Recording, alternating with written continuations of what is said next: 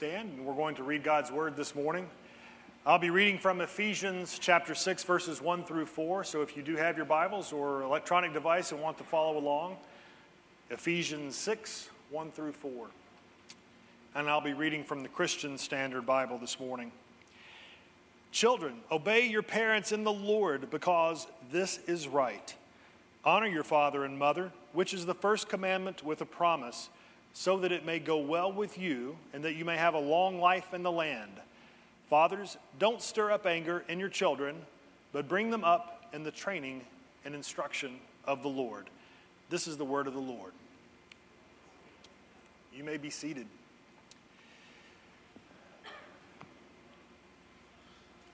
Welcome again to CIL this morning. For those of you who just heard that scripture reading, if you're a parent, perhaps the very first thing you thought was, okay, Pastor Chip is going to let the kids have it this morning. This is going to be an obey your parents kind of sermon. And for the kids, they may have thought, oh, no, you know, they're going to tell, he's going to tell me what I, I need to do better. And for those of you who had that preconceived notion by that scripture, things may be a little bit different this morning. I really want to focus in on that last verse, verse 4, about fathers don't stir up anger in your children, but bring them up in the training and instruction of the Lord. And not just fathers, but mothers as well. A few weeks ago, two weeks ago, Aubrey preached on leaving a legacy, and it was a great sermon. And um, as I sat in the, the third row there and listened to his sermon, I was, I was struck by how well he delivered it and, and the fact that he was preaching the message I had already written for this Sunday. And I was like, oh no, you know, what am I going to do? Um, I, I've already prepared this message and I've already been thinking about it. And God said, relax.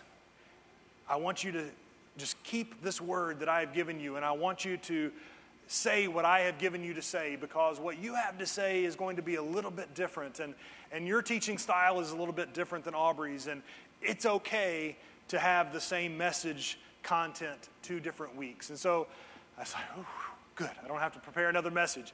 And so this morning, uh, I know that any of you who've been in education know that uh, there's different learning styles and different kids learn in different ways. And, and so teachers have to vary their learning style. Well, I'm probably going to be a, a little different learning style, this more teaching style this morning than Aubrey was two weeks ago. Um, how many farmers do I have in the room? Or, or someone who's known a farm farmer or driven by a farm, eating vegetables? Okay, all right, a few of you. Um, if you have ever tried to get a mule or a donkey to move, there's really two ways that you're able to do that. The first is, is called the carrot, and you can dangle a carrot in front of the donkey or the mule, and, and most of the donkeys will be motivated by that carrot and they'll follow. But then there's certain mules and donkeys that aren't motivated by the carrot at all, and, and do you know what the other motivation is? The stick, that's right the carrot and the stick. You may have heard that before, but the, the, the, carrot's the, the good, the, you know, trying to, to coax them into going, but the stick is a little bit harsher, and it, it's, it's a little more of an encouragement to say, hey, come on, let's, let's do this, let's go. And so while Aubrey's lesson about leaving a legacy may have been a little bit more of a carrot kind of a message, this one may tend to be a little bit more of a, of a stick. And so I'm telling you that on the front end because I don't want anyone in here uh, to feel under guilt this morning as I bring this message because believe me, I had a great grandmother, but she taught me how to give a good guilt trip. And so I could do that if, if that's what I was supposed to do this morning. But um, I, I, that's not my goal. And so I hope that you'll hear from a heart of love this morning a message that, that may be a little bit more of a stick than a carrot. There's a, a famous quote that probably most of you have heard. It's from a Spanish philosopher, George Santayana. And it says, Those who do not remember the past are condemned to repeat it. And I think that if you look through history, this has, has played out, even though this was said in the 1800s. I think that if you look in our country, that you begin to see cycles of things repeating themselves. And I teach in fourth through uh, fifth grade on Sunday mornings, and uh, we've been teaching the Old Testament uh, for the last several years. Because of the fact that I only have the kids for two years out of their, their lives, I can kind of go back to the beginning and start over when I get a new group of kids. And so it's um, kind of cheating that way, I guess. But it's, it's, uh, it gives me the ability to teach that Old Testament over that two year period of time. And so for the second time, I've been teaching about the judges. And I don't know if you've ever opened up the book of Judges and read about the Judges, but it's a very interesting book. It shows the Israelites going through a cycle that repeats itself over and over and over and over and over and over and over again throughout the course of many, many years in the Israelite history. And I'm going to put a diagram up on the screen for you so that you can see this and see how it worked. And it, and it played out the exact same way every time. It would start at the top, the black circle is apostasy. And I don't know if you've ever heard this word apostasy, but it means deep sin. Doing everything you can in order to avoid God. Doing exactly the opposite of what you're supposed to do. And the Israelites would find themselves in these periods of apostasy where they were worshiping idols and they were serving other gods and they were living like all of the heathen nations that were surrounding them. And so God would get angry with the Israelites and he would allow them to be delivered into slavery or oppression to one of these neighboring lands. And that's the second circle, it's servitude.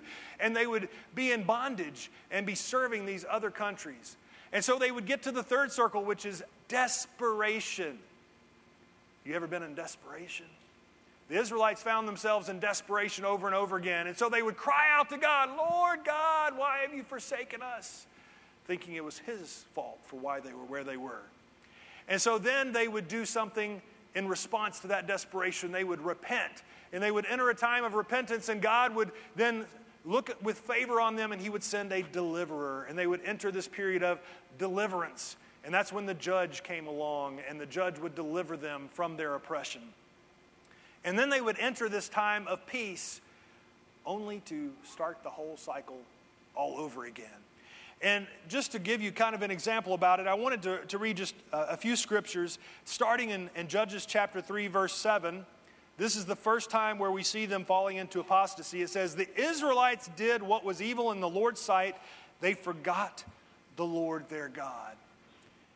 So a few verses go by, judges are there, and we read in verse 11, Then the land was peaceful for 40 years. So we went through apostasy, servitude, desperation, forgiveness deliverance or repentance and deliverance. And then there was peace in the land. It happened very quickly in this one, just a, about four verses. And so in verse 11, we see that there's peace in the land. Yay, everybody's got warm and fuzzies. And so we go one verse into the future and look. The Israelites, again, did what was evil in the Lord's sight. So the, the lesson was not one that stuck with them. And so we get to the end of, of chapter 3, and we find that they've gone through the cycle again, and it says Moab became subject to Israel that day, and the land was peaceful for 80 years. Like, okay, well, surely they've learned their lesson. And we turn the page and look at the first verse of chapter 4, and it says, The Israelites, again, did what was evil in the sight of the Lord. And a couple of chapters later, at the end of chapter 5, in verse 31, it says, and the land was peaceful for 40 years. So you see this cycle repeating itself over and over again. And the other thing that's interesting to note about this is the fact that the number 40 and 80 show up over and over again. And 40 and multiples of 40 in the Bible represent generations. And so there was peace in the land for what would account for one generation or two generations. And so you may ask yourself, well, why did the Israelites keep falling into this pattern? And if you look at the, the second chapter of Judges, and this is right after Joshua has died, it says in chapter 2, verse 10, after them, meaning Joshua and his leaders, another generation rose up who did not know the Lord. How could this be? This is the children of Israel. We're not talking about the Philistines or the Amorites or the Amalekites. We're talking about the children of God the descendants of Abraham, the descendants of Isaac and of Jacob, of all of the children of Jacob. And that's when he became known as Israel and the Israelite nation was formed. How could they not know God? If anybody had an opportunity to know God, it was the children of Israel. And so you wonder how in the world could an entire generation grow up not knowing God? And all of a sudden you begin to wonder am I talking about the Israelites or am I talking about today. Because there's something missing both in the story of Judges and there's something missing in our world today, and it's two words generational accountability. And as we look through the scripture today and look through this lesson that was left for us in the book of Judges, we realize that generational accountability is the only thing that stands between a generation who has peace and a generation that is desperate and living in servitude. So I've got five questions this morning for us to work through. And the first one is what is at risk? If we don't do anything about generational accountability, what is at risk? For the Israelites, it was their freedom and their way of life. They had it made when they entered the promised land. Joshua was the, the great general, and he led them across the Jordan River, and they marched around the city of Jericho, and the walls fell down. And, and that was just the first of many miracles that God did in, in their midst as he delivered the enemies into their hand and delivered the land into their hands. You know, the, the promised land, it was promised to Abraham, then to Isaac, then to Jacob, then to all of his descendants. And it was said to be a land flowing with milk and honey. And so it was a great land for them to be in. And they had plenty of, of places to go. And they, the Israelites went on a northern campaign, taking over the north. And then they went on a southern campaign, taking over the south. And they began to spread out. But during the life of Joshua, they were constantly at war. And near the, near the end of his life, it says that they were weary and tired. And so they decided to take a break from the war and just rest in the peace that they had. And resting in the peace that they had wasn't a bad thing if, if they would have done what God told them to do. And God told them, you can rest for a period of time, but you've got to pick up this battle again and you've got to drive out these other land, other people from the land. You cannot have any of these enemy tribes around you. You must drive them out. That was their one thing that they had to do. But it wasn't even hard. All they had to do was basically show up, and God would deliver the enemy into their hands.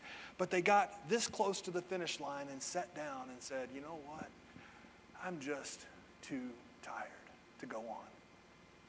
And Joshua and his leaders die, and all of a sudden you see this cycle beginning of generations not knowing God.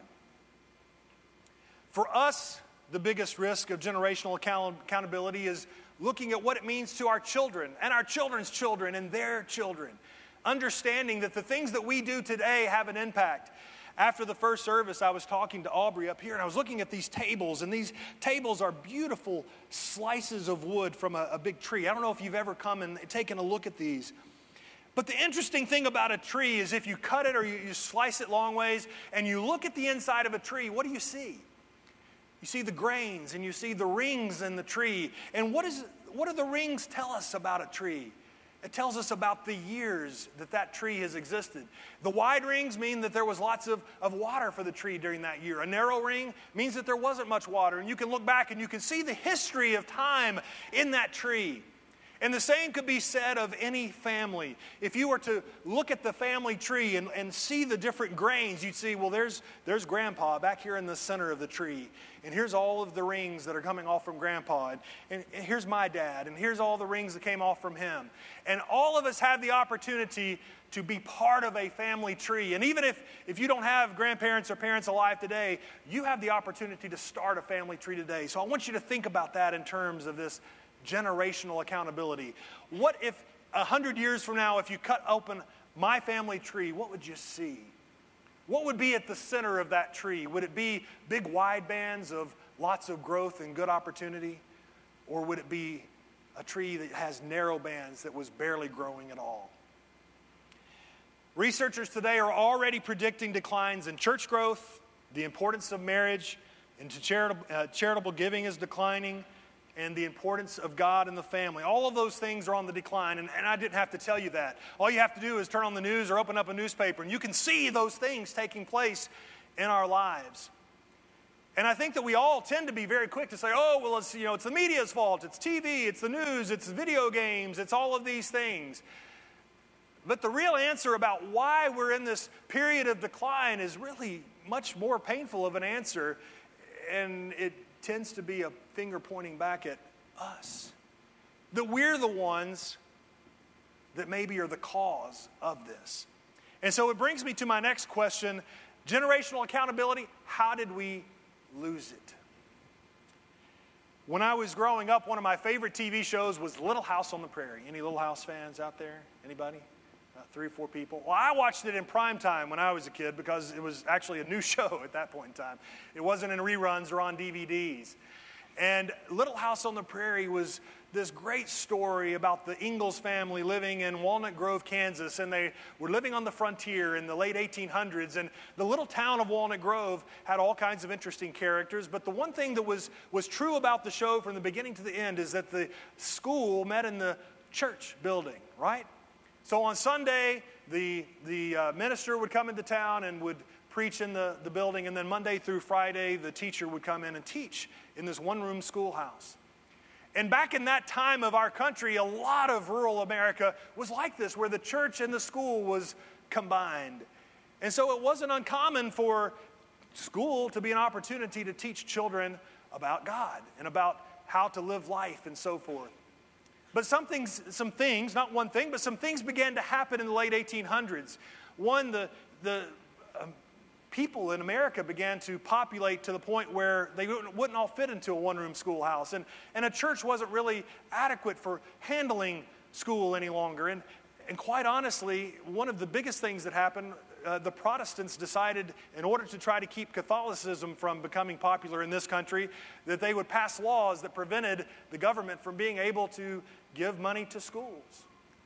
And so, you know, we get up in arms today like we don't have prayer in public school and, you know, we don't have this and we don't have that. We don't have rights to tell our, our kids what, you know, what's right in public schools. And guess what? We were the ones who did that to ourselves. Four generations ago, five generations ago, we did that to us. We have no one else to blame except ourselves. And so that's how we lost generational accountability. It wasn't one pow moment. It wasn't one decision, but it was a lot of little things that led up to a pow kind of a moment. And so we look at our lives and we look at how things begin to happen. There was a song a few years ago uh, that said it's a slow fade when you give yourself away. We don't typically wake up in the morning and say, you know what? I think I will ruin my life today. That's not typically the, the thought process that goes behind it. I'm sure that the, the church leaders in the 1800s didn't all get together somewhere in the, the country in some clandestine meeting and say, you know what, let's really screw up the next generation. Let's get rid of uh, private schools and churches. They didn't do that. It wasn't a thought process that they entered into, it was just a slow fade. One decision after another decision after another decision until they had lost that generational accountability.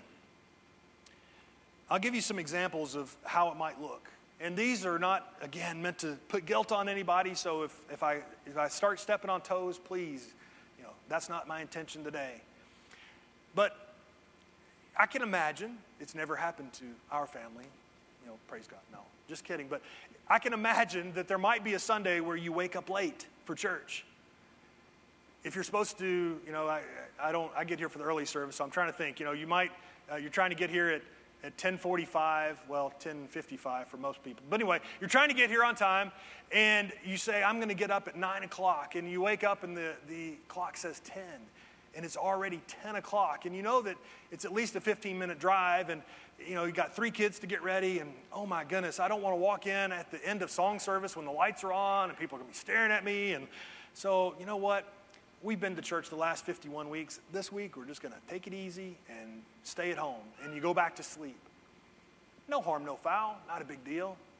Well, a few weeks goes by, and you're out one Saturday night at a ball game, and, and it gets really late, and all the kids are cranky and tired, and you're going home, and you start to think, oh, I'm dreading getting up in the morning to go to church. You know what? It felt really good when I slept in a few weeks ago. Hey, let's just let's just sleep in tomorrow. We'll just skip one, one time at church. And it's not that big of a deal. And then another thing happens a few months later, and then another thing, and then another thing, and pretty soon it's a slow fade. And all of a sudden you find yourself where it's a lot easier to stay at home than it is to go to church. Now, I'm literally preaching to the choir this morning because you're here. But maybe you know a family who you've seen this happen to, or maybe it was your family. Maybe you experienced it as a child and, and you've done something to change that over time, and so that's why you're here this morning. And if that's the case, praise God. But it's a slow fade. Another example is from just last week. As I told you before, I teach the fourth and fifth grade, and every Sunday morning, right after our song service, we have an offering bucket and we give the kids a chance to, to give. Not because that we think they're out working at McDonald's or anything, they're fourth and fifth graders, but they may be walking the dog or, or uh, watering the plants or watching a younger sibling, and, and maybe they're making a few dollars. Or maybe, you know, for cleaning their room, they get, get a dollar. Whatever the case, but we want them to understand this idea of giving. And so I starting, I'm starting to pass the bucket, and I said, Does anyone have any tithes this morning? And there were seven kids in the class. Six of them in unison said, What's a tithe? And I, I was like, You don't know what a tithe is? And all of a sudden, it began just making me very heartbroken that this is something that is, is not getting passed on from our generation to the next. When I was a kid, there was no online giving. And believe me, I'm a big fan of online giving, like to use it, glad that most of you use it. But every Sunday, I saw my, my grandmother putting money in, and she would put money into my hand, and I would give that money. And it wasn't anything that I had earned, it was the process of teaching me I've received and now I'm giving, and I'm putting that money in the, and it was a, a muscle memory kind of a thing that I was learning the act of giving. And even though I was only three or four years old, I was learning and I was growing. And maybe with online giving, we're missing that little piece of things. And maybe we, it's a conversation with our kids to say, you know what? When you're in church with us on Family Sunday and you see me just pass the bucket without putting anything in it, it's not because I'm not giving. Look, here's my phone, and here's how we give, and here's, here's how we can do this, but let's teach you how to give. And so I'm kind of stepping on my next point of how can we get accountability back? How can we get back this generational accountability? Well, one of the first things that the Israelites found themselves in, in need of was repentance. They had to go back to seeking God and then ask for a deliverer. Well, we're in, in a good situation because guess who our deliverer is? Jesus. He's already come. He's, we're not having to wait for some Messiah. He's already been here and done the work and delivered us. And just like Aubrey was saying earlier, he left the Holy Spirit behind to dwell within us. The Holy Spirit, who's also called the counselor, the comforter, the encourager. All of those things describe the Holy Spirit working inside of us.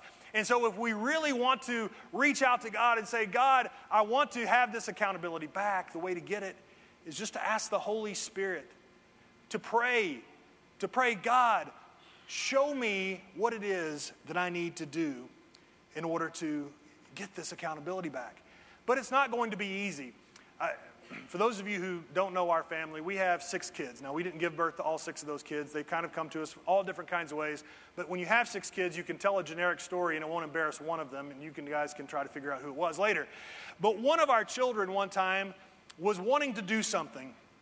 And me being the, the father, you know, the, trying to be the encouraging father, I said, You are going to have to work really hard if you want to do this thing.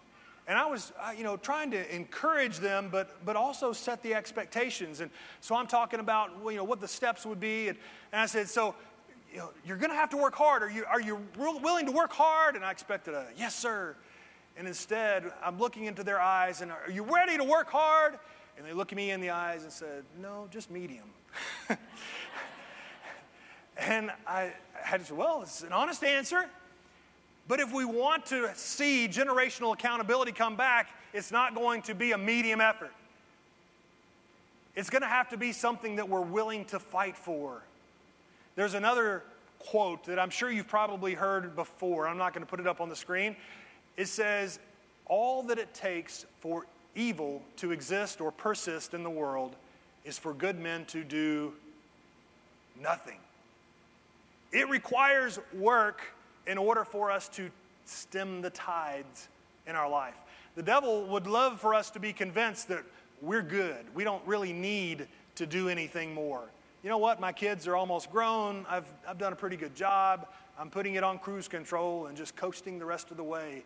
They can bring me some grandkids once in a while. Guess what?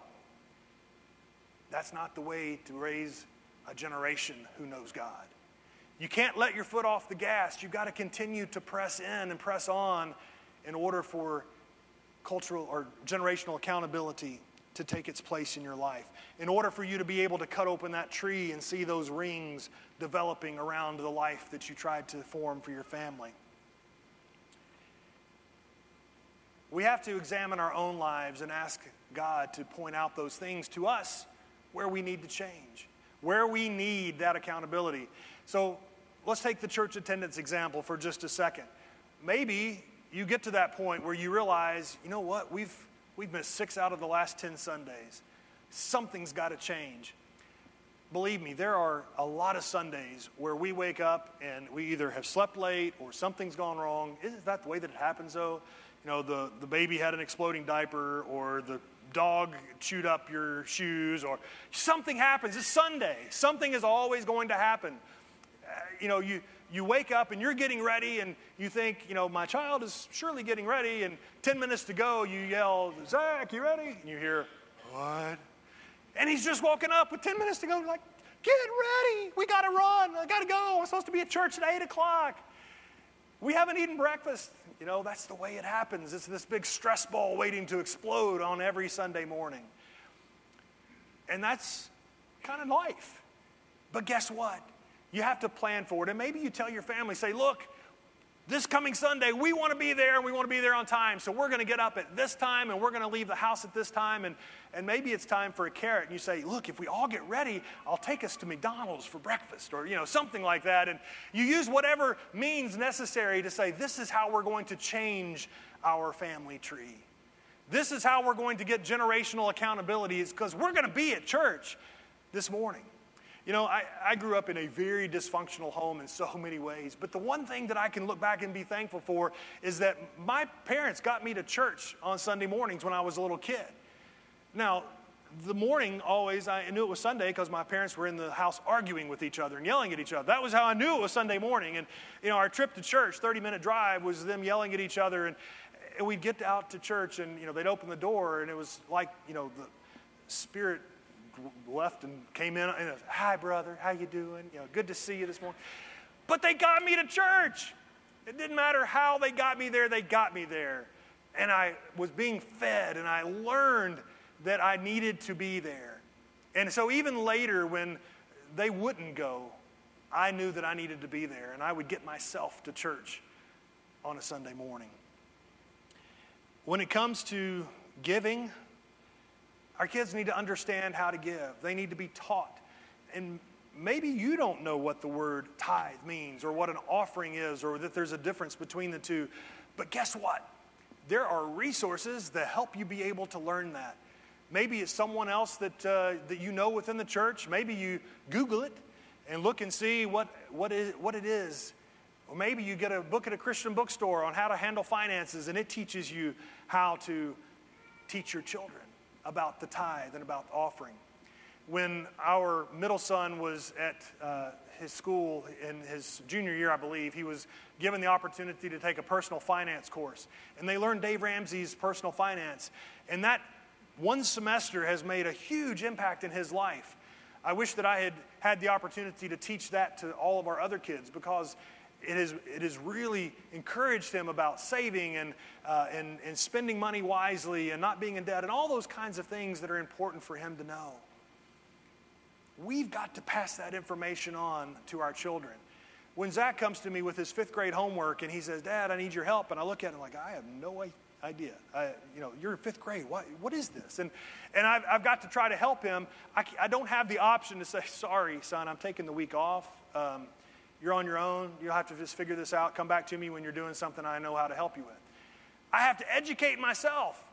And that's what we need to do with our children. We need to educate ourselves so that we can pass that on to them. I know that this is Family Sunday, and so there's little kids in here, and so I'm going to be very careful how I explain this next one, but it's important that it's said. How to treat the opposite sex and marital relations.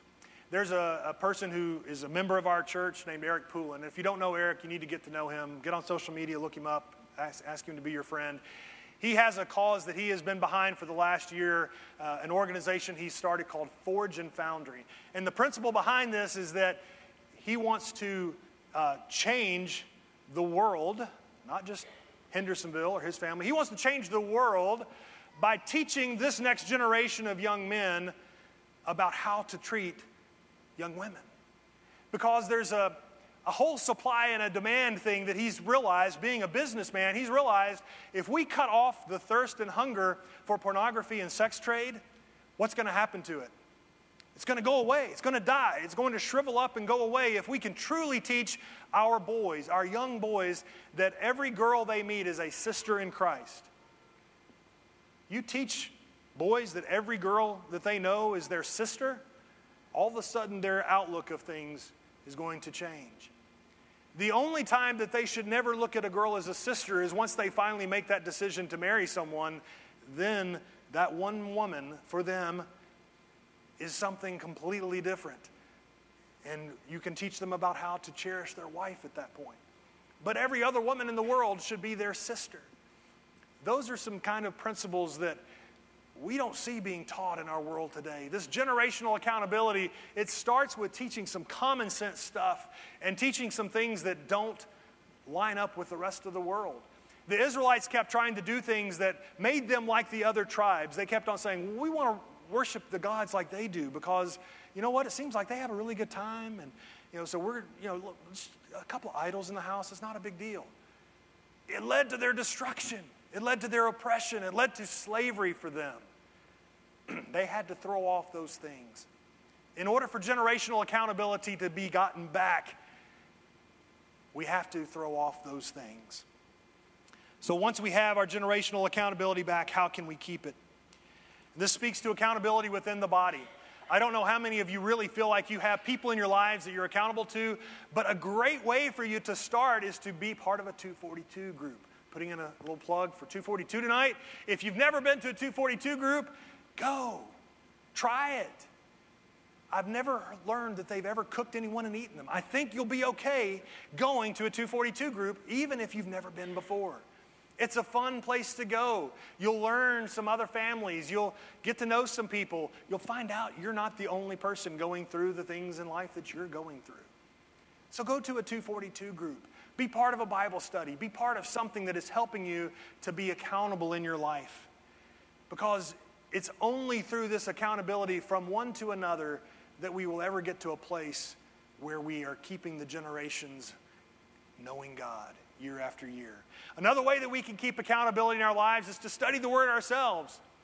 If you want to make sure that you know God, what's the best way to do that? Talk to Him, read about Him, Study His Word.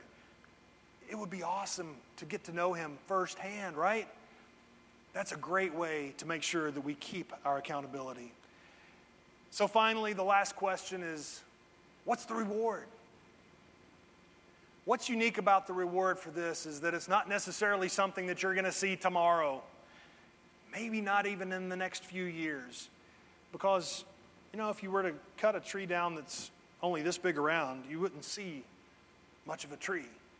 You have to wait a while before you start to see the effect that a decision I've made today has had on this generation and on the next generation and on the next generation. The greatest legacy that you could leave Going back to Aubrey's lesson from two weeks ago, the greatest legacy you could leave, you may not even realize. It may be six generations from now when you're long gone and your great, great, great, great, great grandchild recognizes and says, you know what? My ancestor, Ben, took our ancestors to church and got us involved, and we have had that legacy passed down from generation to generation. And the reason why we're in church today is because he made a decision in 2000 whatever in order to be in church and to have his family in church. Is that going to be your legacy? And maybe six generations from now, you've built some generational wealth in your family, and they're able to look back and you say, you know what? The reason why is because our great, great, great, great grandfather, Tommy, tithed, and he taught us the importance of that, and we began to build some generational wealth in our family, and we owe it all to that guy. And we look at our family tree and we see those rings growing out from there. And those rings are our reward. In just a second, we're going to be taking communion together. And I don't know what things that God may be speaking to you about accountability. I, I, I know that there's things that He speaks to me on a regular basis. And those are the things that maybe I'm struggling with, and it may not be the same for you. But if you ask God, I bet He'll reveal it to you.